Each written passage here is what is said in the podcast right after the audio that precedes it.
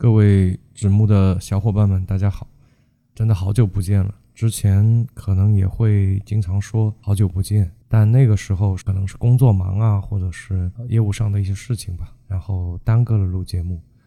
啊，我记得那时候有时候一断更就是一两个月。那这一次的断更，应该说啊，是一些不可抗拒的因素了吧？加了我的微信的，他们应该知道我在一九年的时候呢，交感神经出了点问题，导致我有比较严重的一些身体上的一些反应吧，还不光光是精神上的。当时这个情况应该说是比较危险的，呃，我去就诊的第一个医生直接跟我说你比较严重，我这边可能医不了，马上就帮我联系了另外的医生吧。啊，然后那个医生也推脱了，就是说他这边也不行，然后让我去这个市里的三甲医院。啊，后来去了市里，又 让我去省里。反正当时我的情况是，大概有百分之三十的概率会选择自杀，释放自己。啊，为什么会这样？就是太难受了，就活的，你你你可能就是。超出了自己忍受痛苦的极限，啊，有些人就会选择自杀，啊，把自己释放了。好了，这里，这里不说这种吓人的话了。反正当时我也吓坏了，那也挺难受的。其实难受到了我已经不知道什么叫吓坏了吧。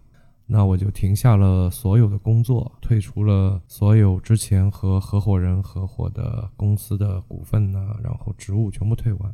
安心的去治病去养病，前前后后跑了三家医院吧，啊，最后在一个省里面的医院找到了一个非常非常好的精神科的医生，我的病情才得到了控制。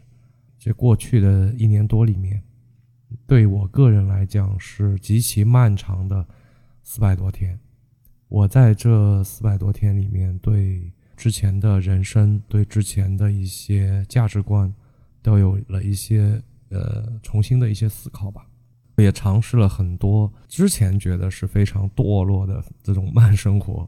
反正 这四百多天我都是在过这种慢生活，仿佛回到了田园那种感觉吧。啊，那这些呢，我觉得在后面的节目里，如果有机会，我可能会和大家聊一聊，因为毕竟现在。整一个的这个工作节奏啊什么的都很快，可能大家也会有各种各样的困惑。比方说，像我前几天我刷到的一条视频：“亲爱的，对不起，如果我陪你，我就不能赚钱养家；如果我赚钱养家，我就不能陪你。”这样的一条视频，就好比说你全身心的投入到工作，那么你可能陪伴不了自己的孩子啊，也无法陪伴自己的另一半，或者是父母，对吧？就会有各种各样的纠结，或者心里面会有更很多的自责。那么在遇到这种事情的时候，你到底应该怎么去面对？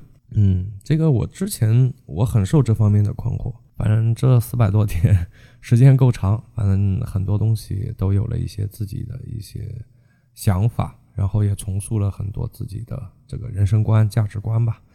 啊，如果愿意听的话呢，我们后面再讲。啊，另外一个呢，就是在我生病不久以后，反正全球就爆发了一个比较严重的疫情，这个大家也都经历了。我们经常在新闻里听到疫情对经济的影响，对社会活动的影响。那由于我之前一直是从事电商，包括生产，所以我的圈子里也有不少朋友，这次疫情对他们产生了一些非常不好的影响。那对于一个曾经待过产业带，啊，也有过不少产业带朋友的人来说，那么这次的影响对我个人来讲会更加深刻一点。那在后面的节目里，反正我今天这期节目的梗就是后面的节目，后面的节目，也就意味着我可能就从这一期开始吧，后面也会跟大家经常的上来做做节目，跟大家聊聊天吧。那么后面节目我有机会也会跟大家聊一聊，那么这些产业带的老板受到了。啊，多么大的打击啊！那我可能讲的会更加的形象一点啊，不像新闻里面这样就说，哎，一个数字啊，一个冷冰冰的数字，有了多么大的一个下滑这样子。就像这次疫情爆发以后，一开始还好，大家还都扛得住，因为大家当时没觉得会拖这么久，可能觉得了不得了，一两个月、三四个月就可以了。后来现在看到的这样子，拖了这么久，所以当时这一大帮中年老爷们儿，呃，被这次疫情打得鼻青脸肿。反正我参加过两次聚会啊，也不能讲聚会，就是相互抱团取暖会。席间啊，几个钢铁直男、加特林直男，呃，当面就哭了吧。反正你当时也不知道怎么收场好。其实我在病着的那一年多里，内心一直非常愧疚，因为啊，我和纸木的小伙伴们还有一个项目放着，啊，由于我的这个生病就没能运营下去了。这个包括大家通过网络认识的朋友，也有一些生活中认识的朋友，就是都没办法都放下了。所以我在病情得到控制后。然后第一时间我就开始找人继续推进迪达的这个项目。之所以放了这么久没跟大家说，那么黑泽在节目里也说过一些了，但这也不是全部吧。还有一个原因呢是，啊，我虽然病情得到控制，但是也不代表说我没有任何症状，像一个健康人那样，当时还是会有一些问题的。所以，呃，实际上医生对我来讲。就是你不能这么快的回到工作。他的意思，像我这样的一个严重程度的话，休养一年半到两年是最起码的。而我实际在九到十个月的时间吧，差不多开始去蹦跶了。那段时间其实也算是个残疾人吧，我大概只能和人沟通十分钟、五分钟，差不多了。啊，如果时间再长的话，我可能按照现在的流行语说，就是要裂开。所以。啊，当时都是在脑子里想好啊，我要说一些什么，然后尽量在五到十分钟之内说完。如果没说完，那就啊歇一会儿，待会儿再说。所以这样的一个状态，我也没法开直播，也没法跟各位打电话，所以这个也是无奈。讲到这里，可能有些人会不太好理解，比方说为什么我会呃这个样子，对吧？可能不太能理解。那我个人是希望大家永远不要去理解，因为这种感受太痛苦了啊。不过万幸的是呢，啊，项目也有了新的团队来推进啊。以前嗯很多阻碍大家推广营销的点都得到了根本性的解决。那么近期我们也会做一些关于这个程序上的一一些展示视频和教学视频。等做完以后呢，啊，也不一定要等做完以后啊。就反正我们会挑一个时间，再给到之前参与了迪达课的小伙伴们。最后呢，我想说点啥呢？反正我现在呢是已经脱离了一个具体的商铺的这么一个角色，就是以前可能会有一些店啊或者怎么样。对我现在来讲的话，应该暂时是脱离的一个状态。可能有几方面原因吧，身体肯定是一方面原因。大家都知道做电商比较刺激，对吧？你 像我就是一个活生生的例子，然后被刺激到了，所以嗯，肯定要做一些相对轻松一点的事情吧。干过电商了，你回头再去干别的事情，都觉得轻松，都觉得还行。反正 这也是电商从业者的一个好好处吧。你像我现在干的事情，其实不轻松，也很累，但是跟以前比的话，那还是舒服多了。嗯，那我现在呢，做了一个饭电商的事情。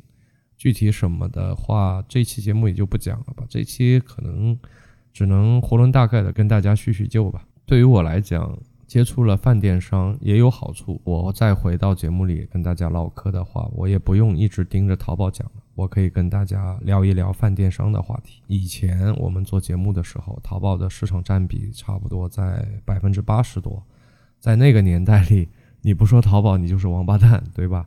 不说淘宝，可能也没人愿意听吧。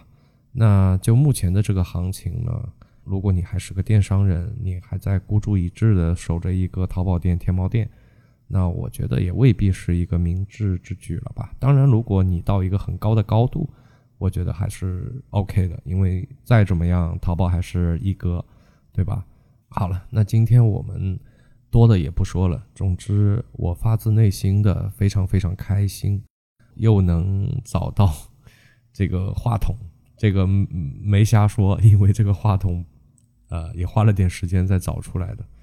我当时甚至沮丧到了，就是说我自己也吃不准要多久才能恢复，所以非常低落。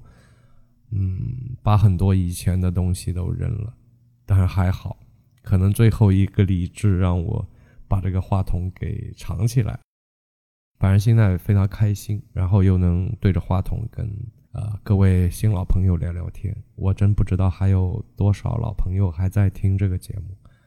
同时，我也非常感谢一直在关心我的一些朋友，你们在微信里给了我很多鼓励，还有很多留言询问我身体状况的，还有给我很多正能量的这些小伙伴，你们的留言我也都看到了。嗯，只是因为某些原因吧，我也没能回复你们。嗯，那就在节目里一并谢谢你们。在最黑暗的时候，我们会看到星星，因为他们一直都在。只要我们记得抬头去看，那最后这句话我送给我自己，同时也送给大家：疫情肯定会过去，对吧？如果你的店铺或者你现在的现状不好，那我觉得你也可以想想我，我也度过了一个非常黑暗的四百来天吧，但是我也走出来了，因为我们始终相信，在黑暗的天空里还会有一个闪亮的星星。好了，那这一期有点煽情。后面可能会跟大家扯一些有意思的东西，或者是那些我思考了很久吧，一些心得，希望这些东西对你们有益。那这一期就先聊到这里了，拜拜。